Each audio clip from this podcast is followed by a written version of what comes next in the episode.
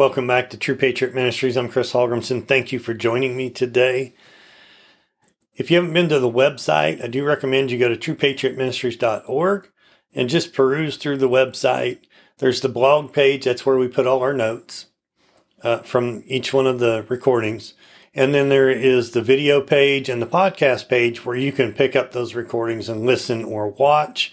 Or you can feel free to go to Roku and, and you'll find us on Roku just go to the channel store, search out True Patriot Ministries, and uh, just add us to your channel lineup.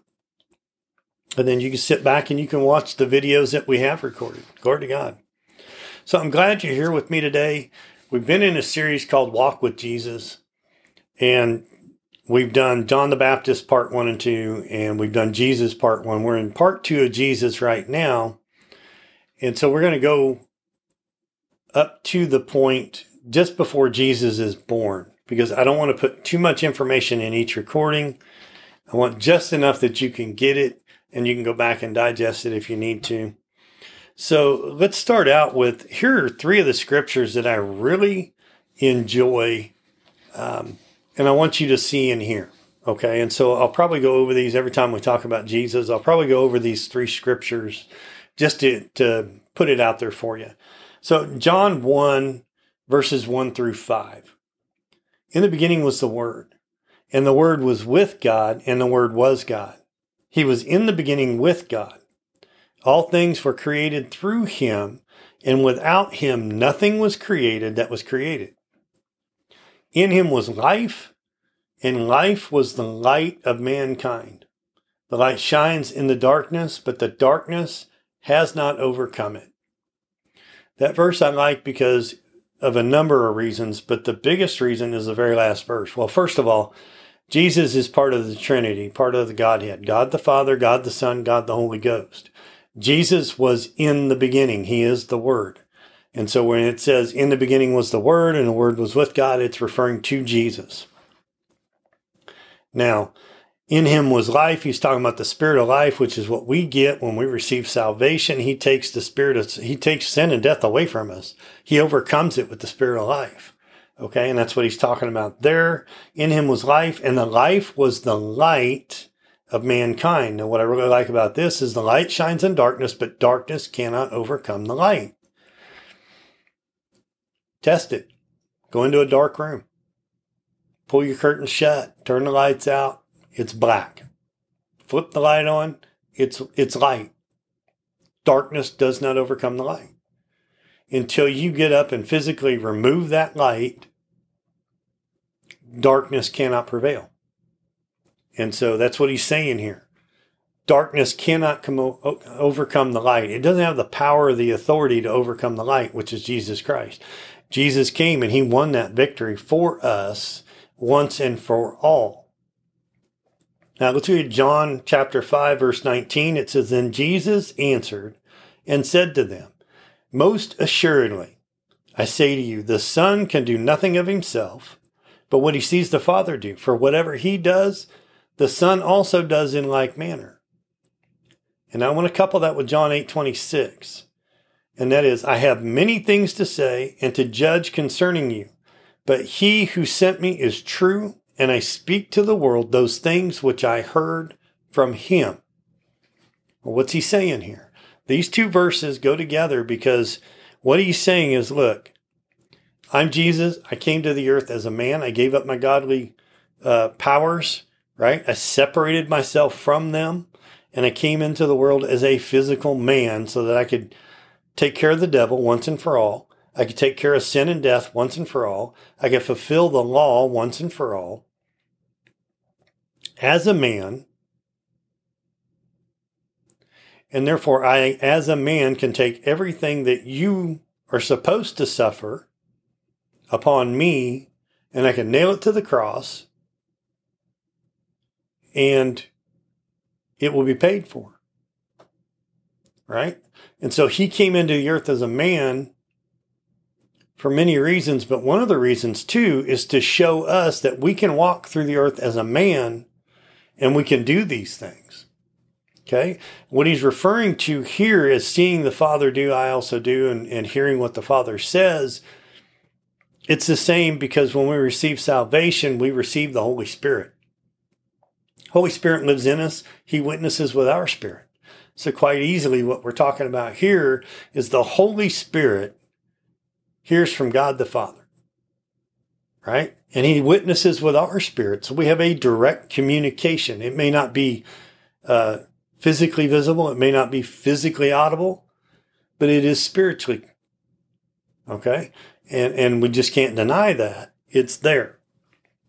Now don't get off into hearing voices and all of that. We're not talking about, you know, all of that. We're talking about true spiritual uh, beliefs.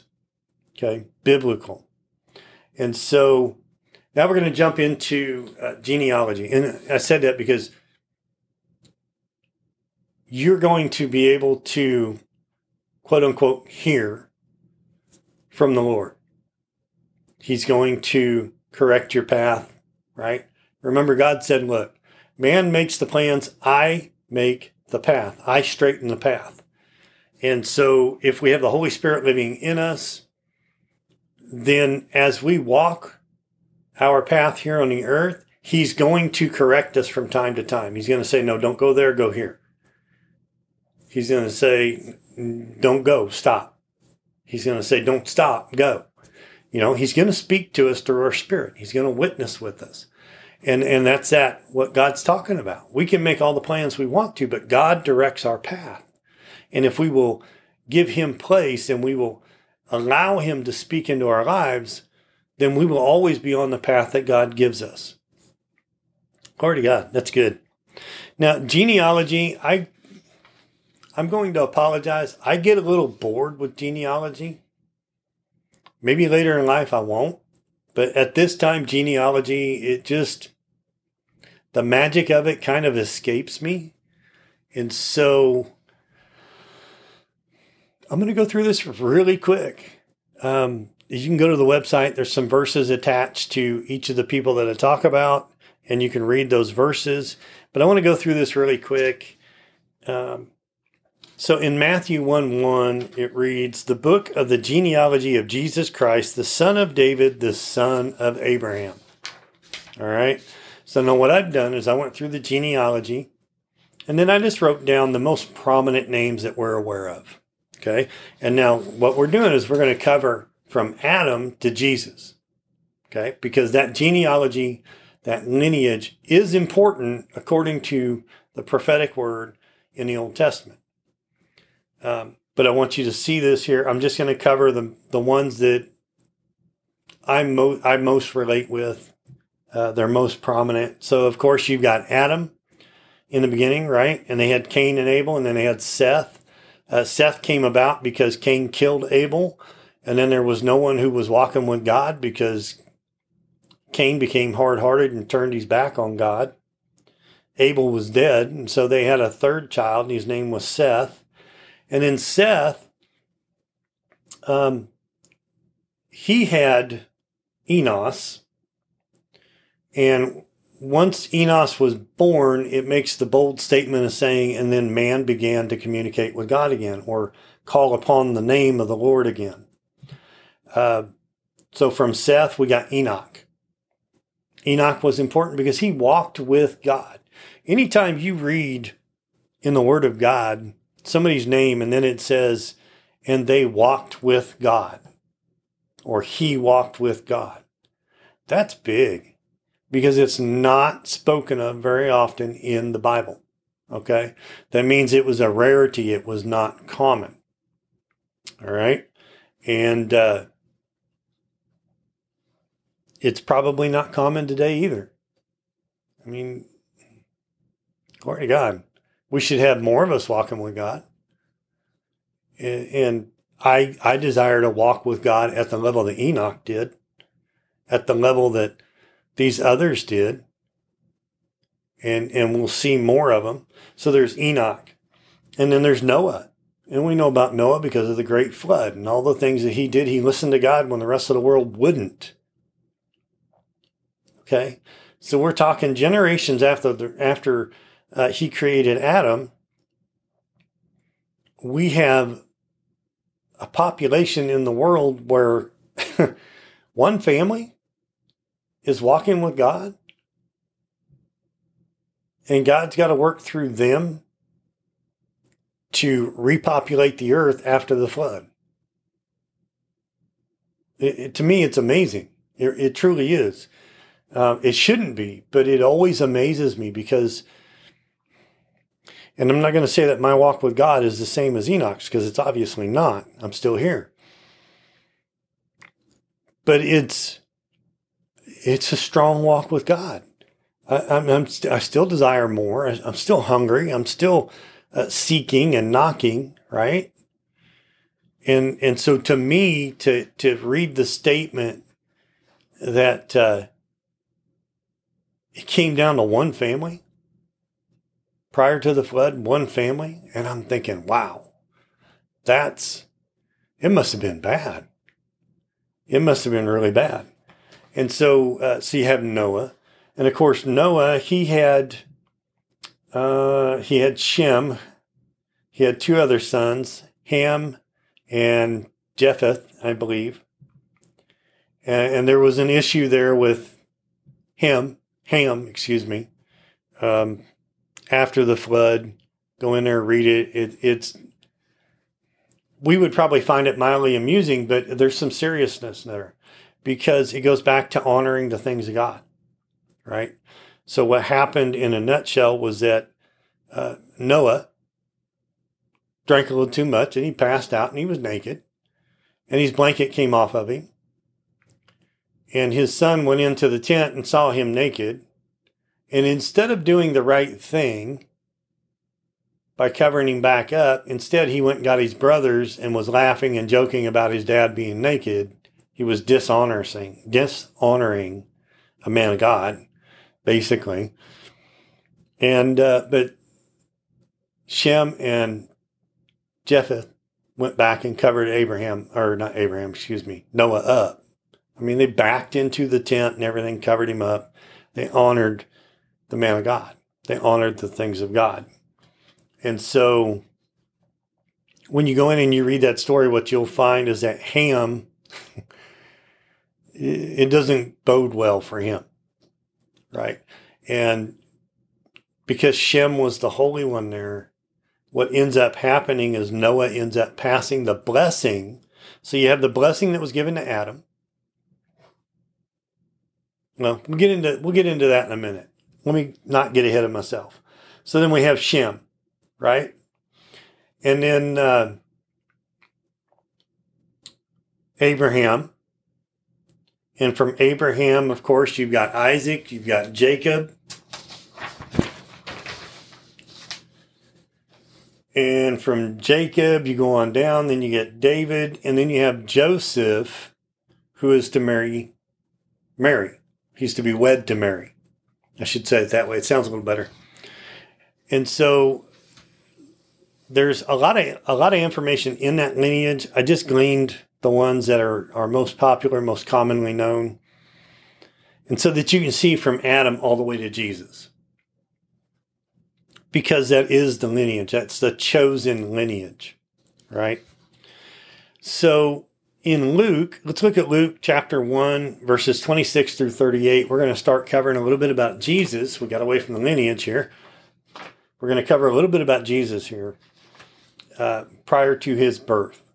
And it says, Now in the sixth month, the angel Gabriel was sent by God to a city of Galilee named Nazareth to a virgin betrothed to a man whose name was Joseph, of the house of David. The virgin's name was Mary, and having come in, the angel said to her, Rejoice, highly favored one. The Lord is with you. Blessed are you among women. But when she saw him, she was troubled at his saying, and considered what manner of greeting this was. It would be a little bit alarming. This angel comes into your house and, and says what he said, and you're going, well, that's kind of a weird greeting. Who are you?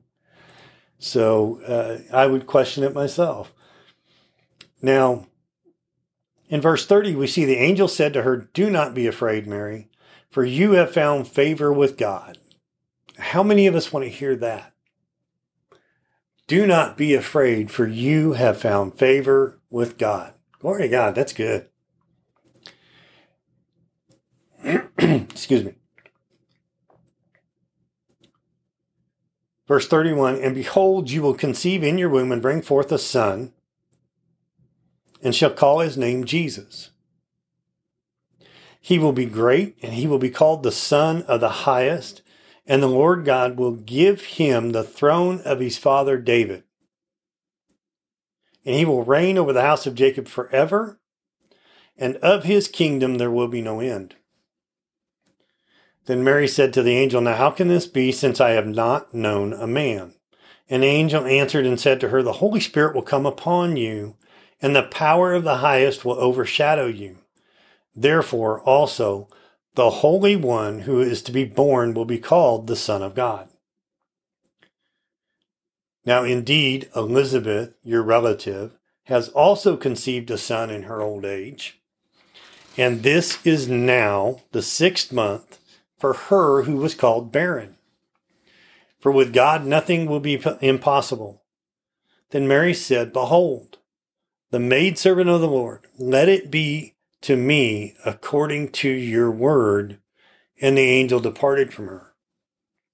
There's so much in that, and that's why I like it. Now, I'm going to touch on the last thing first, and that is she said, Let it be to me according to your word. She she received what he said. She received the responsibility of carrying the Son of God. Okay? And that's great because when you go back and you look at so many of the places in the Word where they talk about uh, an angel visiting somebody, uh, whether it was Sarai, Abram's wife, who laughed when she said, Now the Lord's going to give me a child you know, um, and, and several other places. And, and it just, but no, Mary said, Glory to God. Yes, I received that responsibility and I will, so be it unto me. Right? And she did that. now, the other thing I want you to see is that, and you'll see this later in scripture, when they started reading the prophecy about Jesus taking over the throne of David and ruling the house of Jacob, there were a lot in Israel who believed that he would do this in the physical kingdom here in the or in this world. Um,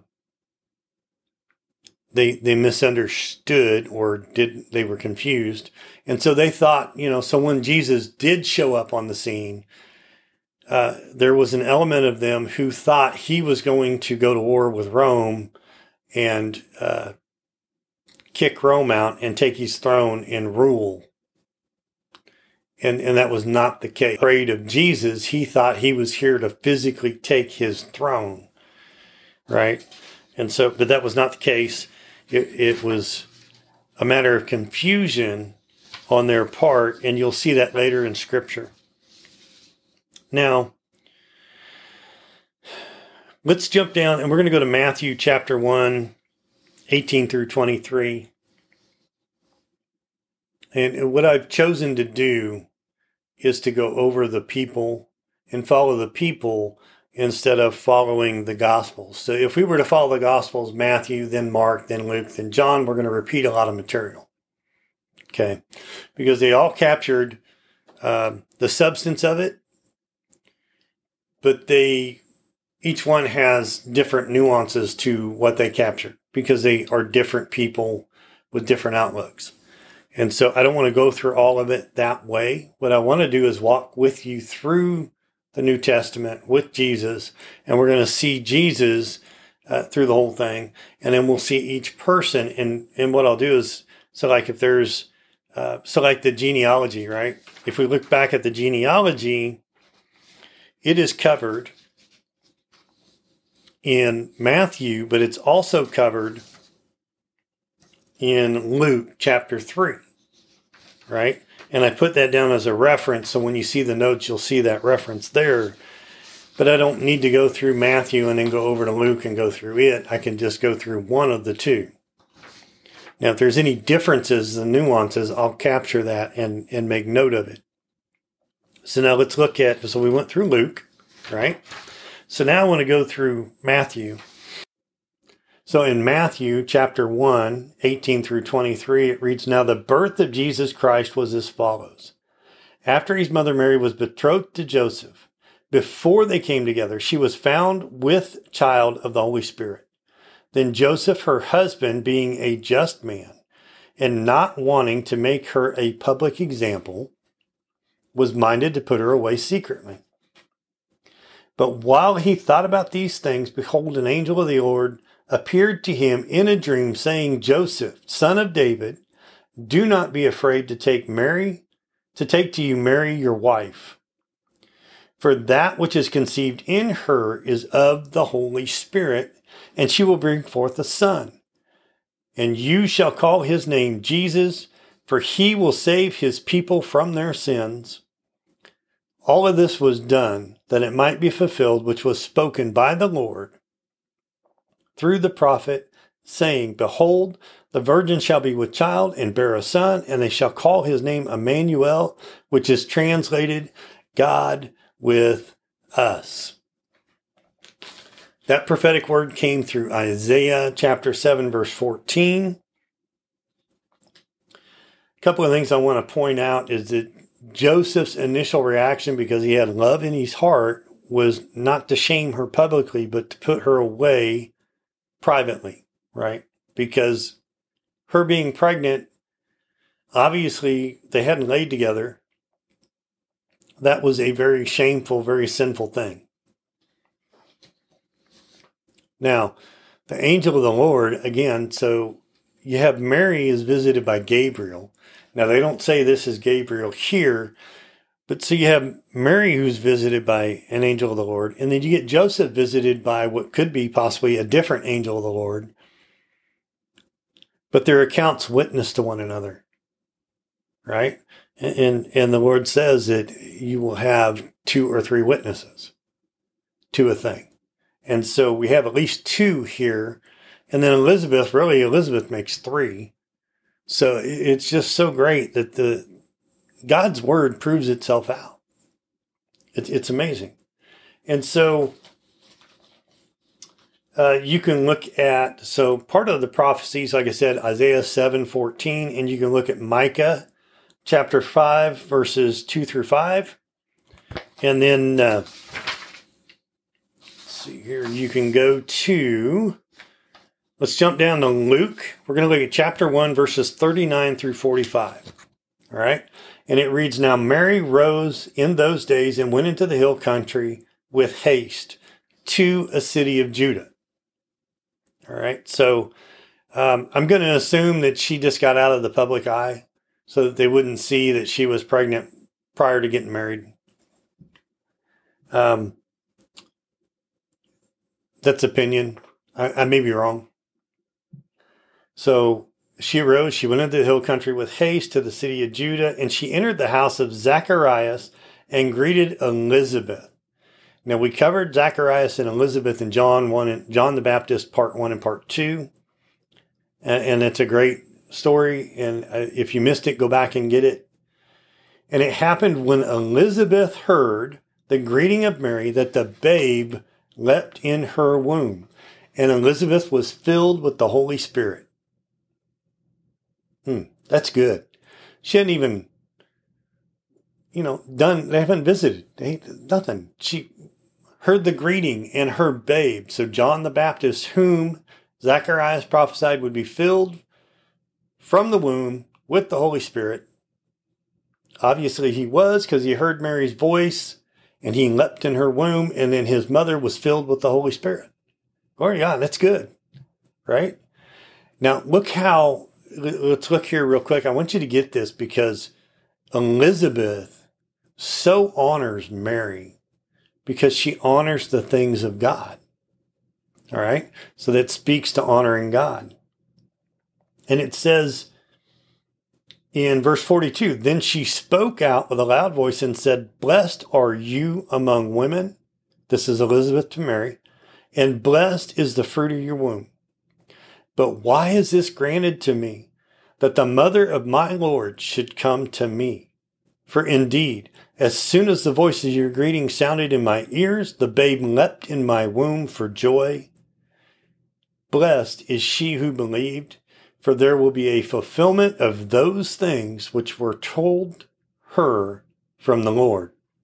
Glory to God. So there's that third witness, right? She's confirming what the Lord said through the angel to Mary, to Joseph, and now Elizabeth. And it's so good. So we've got our three witnesses there. I want to stop right there because I don't want to go into the birth of Jesus just yet. I want to save that for part three. What I do want to do is talk about the blessing. And so I'm going to have to lay some groundwork and then I can really dig into it. So let's look at Hebrews chapter 7, verses 1 through 3. And we're going to talk about Melchizedek. Now, what I want you to understand about Melchizedek is it's a title, not a person. Okay. Now, there's a person who fills the position that belongs to that title, and that's Shem. Okay. And then uh, later on, that is Jesus. And you see that later. We'll see that later in the New Testament. It'll speak to Jesus um, being high priest in the order of Melchizedek. So in Hebrews chapter 7 and in verses 1 through 3, it reads For this Melchizedek, king of Salem, priest of the Most High God, who met Abraham returning from the slaughter of the kings and blessed him, to whom Also Abraham gave a tenth part of all, first being translated king of righteousness, and then also king of Salem, meaning king of peace. And we're talking about Melchizedek here. Without father, without mother, without genealogy, having neither beginning of days nor end of life, but made like the Son of God, remains a priest continually. You're talking about the position here, okay? Now, Glory to God. Let's go to Genesis chapter 9 and verses 26 through 29. And it reads, And he, and he said, Blessed be the Lord, the God of Shem, and may Canaan be his servant. May God enlarge Japheth, and may he dwell in the tents of Shem, and may Canaan be his servant. And Noah lived after the flood 350 years, so all the days of Noah were 950 years, and he died. Okay. Now, if you look at Genesis 11 11, right? So it reads that after he begot Arphaxad, Shem lived 500 years and begot sons and daughters. Now we're going through lineage again, and this is important. So this is a part of the lineage that falls between Shem and and the next. It, it's and it's important. Why is it important? Well, We'll get to that in just a minute. It has to do with the blessing. Okay. And, and I want you to, there is a difference. There's a, in my opinion, there's a difference. There is the blessing that God put on Abraham, right? Or the blessing of Abraham. But then there's the blessing, the original blessing that God gave to Adam, that God put on Adam. And that is passed down through the lineage to key people, right? And now is being passed from Abraham or from Shem, excuse me, who is Melchizedek, the, the high priest, to Abraham. Now, if you look at a, a Strong's Concordance for the word Melchizedek, it's going to be a Greek word 3198, and it is a patriarch Thayer's definition calls it the king of righteousness, the king of Salem, uh, priest of the Most High God who lived in the days of Abraham. Right? And it's only used eight times in the New Testament. And that's in Hebrews, all eight times. And so when we look at Melchizedek, we notice he's, it's also the title of the high priest, right? Of whom we see in verse 3, and, and this is not in the order of Levi. Okay? So, but it comes from outside the order of the priests. So you had the order of the priests, right, that came down through the lineage, Aaron, all through the Levites, and and then uh, this high priest doesn't come from that lineage, and that's what he's saying here. He comes from outside. He was chosen by God. Uh, he's considered a patriarch because he was pre-flood. Shem was before, born before the flood. So he came into the ark and he came with Noah, who was also a patriarch, into the world after the flood. And Noah, so Shem was the only one that Noah passed the blessing to, is what I want to say, after exiting the ark. Uh, Shem was the last of the patriarchs and he lived 500 years. Uh, from his time, man's years began to come into line with God's promise of 120 years. Okay, so from him on down, you're going to start seeing the years of their length, the length of their years dwindle to the point of about 120 years. So if you study out the genealogy of Shem, what you're going to see is that he was 390 years old when Abraham was born. Now, the challenge people have is they say, well, there was Noah.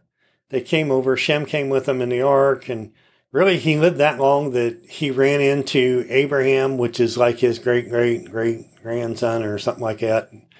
And, uh, and passed the blessing to him. How's that possible? Well, we see right here through his lineage.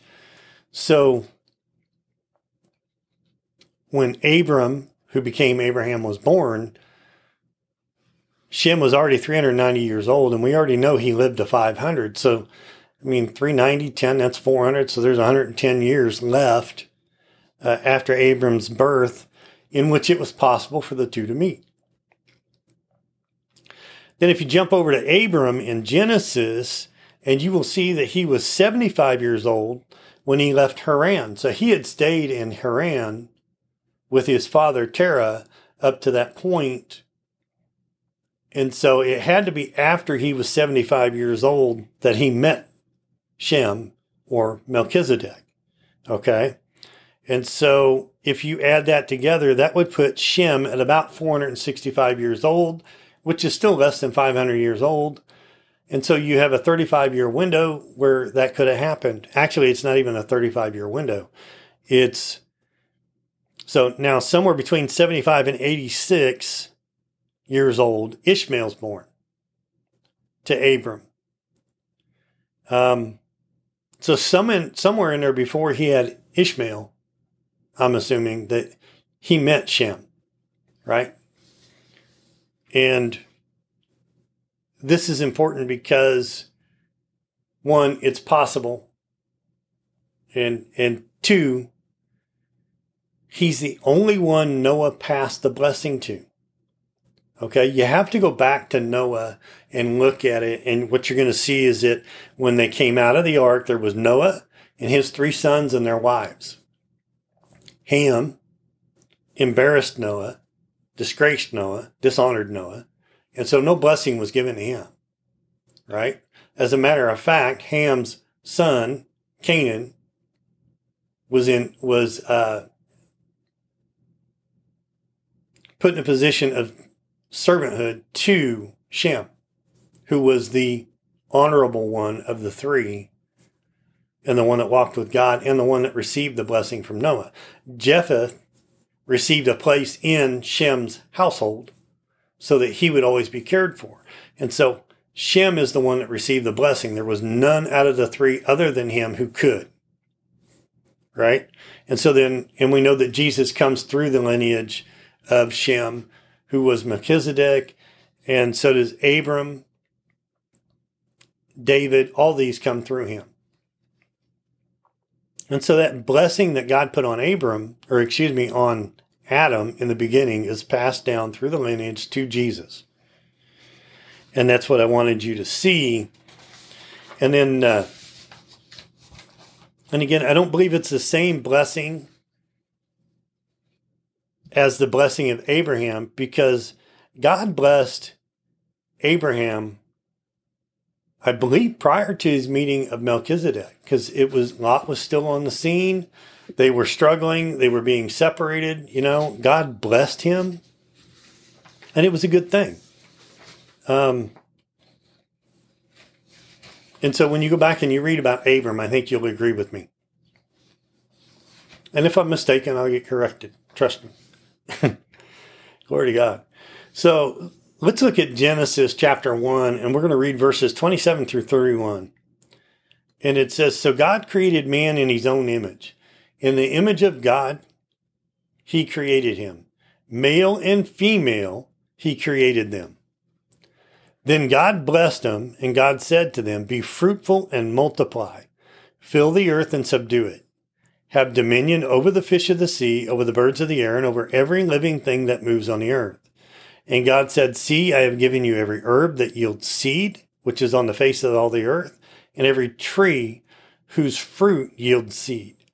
So it shall be for food.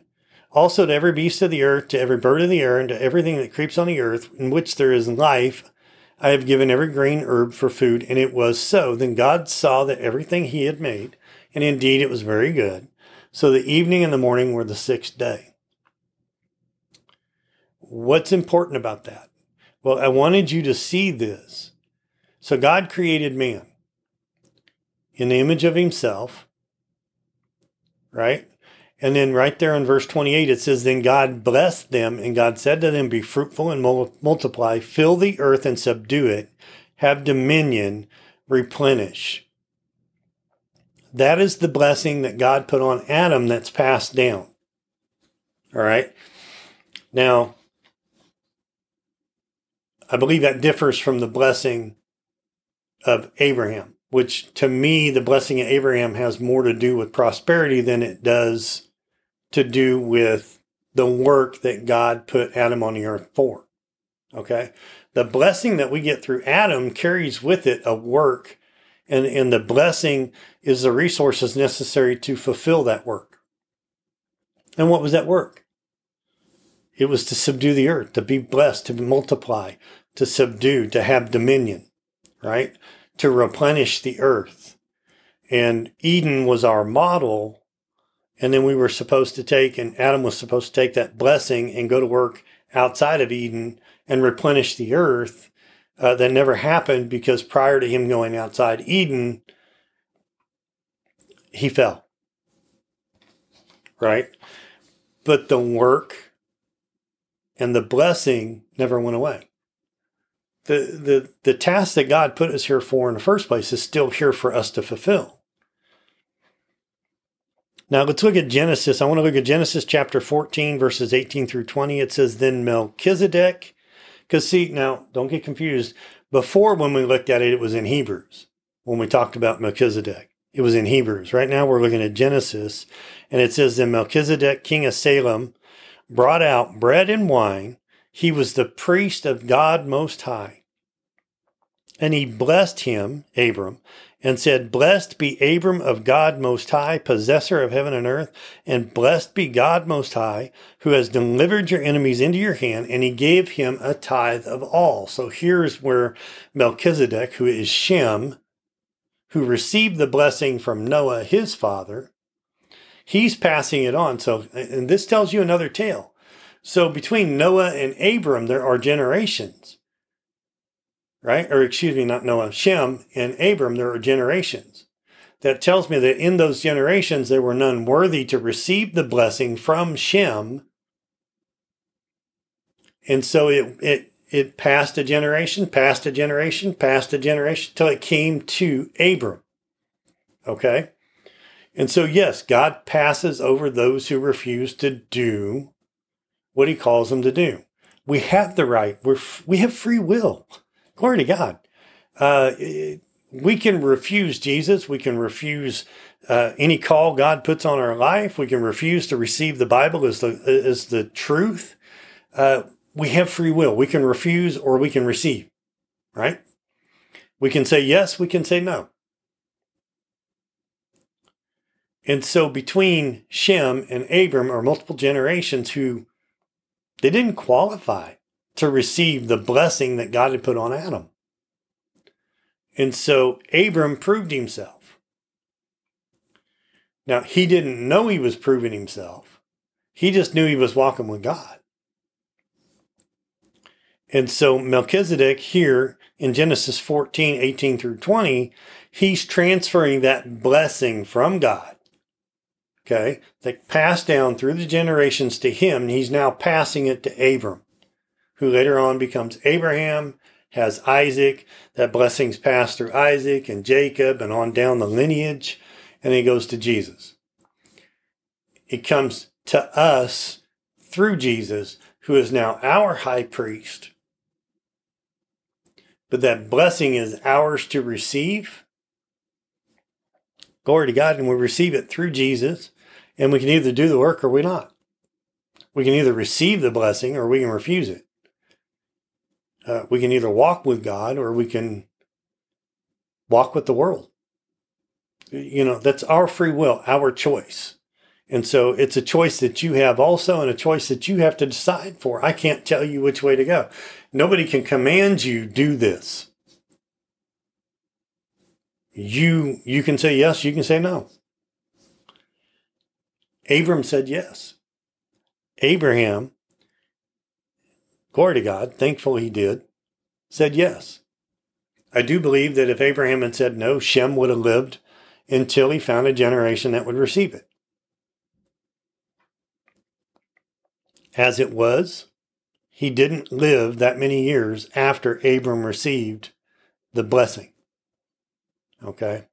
Because we already know from the notes that there was a possibility of 35 years and you take part of that off.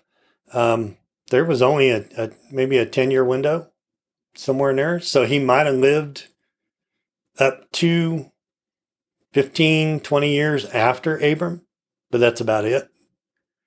And so we see that he did. So Shem is Melchizedek, the high priest. He passes the blessing on to Abraham, and that, like I said, that blessing comes down through the lineage, through Jesus Christ to us. And that's important. Why? Because we have work to do. We still have that blessing on us.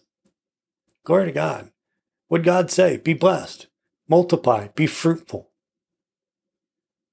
subdue, have dominion, replenish. It's what we're called to do. That's part of being a son and a daughter of God, right? And then we all have callings on our lives for certain things that fit into the body of Christ. And uh, not all of it is to stand behind a pulpit. Not all of it's to be in the choir. Not all of it is to uh, be behind the television screen or whatever. I mean, it's, or the camera, excuse me uh, it's every one of us has a different call. Some of us may just have a call to serve, you know, who knows, maybe the elderly, um, to care for the widows, the true widows, to teach, to babysit, to pump gas, whatever it is. But Jesus tells us, and we'll cover this in scripture, he tells us, man, you do everything as if you're doing it to Jesus as if you're doing it for Him. You honor the things of God. If He called you to pump gas, be the best one you can. But do it with honor, do it with integrity, do it with the love of Jesus in your heart. And uh, it, there's no call that's insignificant. None. None. Glory to God. There are some churches, um, some congregations that I've been to that have just impressed the daylights out of me because they assign the same honor to bathroom duty or parking lot duty as they do to being behind the pulpit and speaking the word of God. And it's beautiful to watch because people honor the position they're put in and they perform as if they're doing it for Christ and it's beautiful. And I would myself personally, I'd like to see that in more more congregations. Um, one last thing I want to say. This is totally off the subject, but this has been brought up to me several times in the last week, so I think it's important to speak to. It's not the least of these things. It's probably one of the most of these things, and that is unity uh, between congregations. And you know what? That's let me call it out like it is. It's called the unity of Christ, the unity uh, of the body of Christ. There's only one body of Christ, and we are all members thereof. And so we need to get rid of the denominational restrictions. We need to get rid of the thought process of, well, I'm of this camp or I'm of that camp. Even Paul spoke to that when he spoke about who is of Apollos, who is of Paul. Who are we? We're just men. One sows, one waters, but God does the work. And so we need to get away from these denominational restrictions. And we need to tear down the walls that the devil has come into the church and built up. Because we can't be divided. If we're divided, we're going to fall. And what a waste of the victory that Jesus Christ has already secured that would be. And so I'm here to tell you right now we have the same Holy Spirit. There's only one Holy Spirit, there's only one Jesus, there's only one God. All right? The same Holy Spirit lives in me that lives in any other believer who has truly received Jesus Christ in their heart as their Lord and Savior. And so the Holy Spirit will not battle against itself against himself because then he's divided. He would fall. He's not divided and he will not fall. Jesus is not divided. He will not fall. God's not divided. He's not going to fall. If the body of Christ continues to divide itself, it will fall. And so we need to come together, get rid of the division. I don't care if I really don't care what denomination you're from. I should be able to sit down with you at a table and we should be able to talk about scripture and have a good time doing it. And there should be no strife, no division, none. Glory to God. We're not called to divide and conquer. We're called to be one body, to be the bride of Christ the church of Christ. So let's, uh, pastors, ministers, teachers, I'm talking to you right now. Glory to God. Congregations, I'm talking to you. We have brothers and sisters in the Lord all over the world. And every one of them's got the same Holy Spirit. And we need to start acting like Christians and stop acting like the world. And if we're divided by what denomination or what church we belong to, and a church is just a physical building, we should have never adopted that word um, to represent anything other than the Church of Christ, the ecclesia. So, you know, wherever you assemble, wherever you congregate, there should not be any division with any others who are following Christ. And so we need to get beyond that. We need to, to, uh, glory to God. We need to elevate. We need to stand in our victory. We need to learn the word of God truthfully and, uh, encourage and uplift each other. It's, Glory to God. We got a great thing coming ahead of us. When Jesus comes again, and I, I want to be prepared. I want to be prepared. I want you prepared. Praise God. And so let's, uh, yeah, let's put the bickering away. Let's put the division away. It doesn't belong with us. It's not of us, and we should be refusing it in Jesus' name. And so, pastors, teach your congregations. It's one Holy Spirit, and it's the same Spirit in me that's in you, and the same Spirit in you that's in anybody else that's a believer. Okay? Let's tear down. Let's not, let's not tear them down. Let's just destroy these ties that have bound us to the world. And let's be the body of Christ that he called us out to be. Glory to God. So I'm going to end with that. Look, I love you guys. Um, I don't get upset with Christians. I get upset with worldly ways that leak their way into the the body of Christ because they have no place there. Um, and if it's never pointed out, then no correction can ever come. And so, yeah. Anyway, we love you guys. Uh, this has been a great message. We're going to continue on next. It will cover the birth of Jesus Christ and go from there. And we're just going to keep walking with Jesus because we want to know who Jesus is. Uh, we want to know and understand the experiences he had because some of those experiences are the self same experiences that we're supposed to have in our lives. And if we don't understand it in his life, how are we going to understand how it fits into our life? Right. And so I want you to know and to understand this.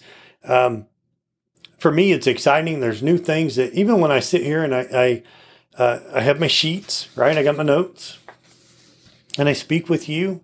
God's constantly showing me things, constantly. And it's all I can do to interrupt myself and tell you about them. But it may not be the time or the place, so I don't always interrupt myself, right, and tell you about it. But uh, oh, one last note. Glory to God. So at the end of the notes, you'll see I have a section called Resources that will help you build knowledge and understanding. Real quickly, I'll read these out.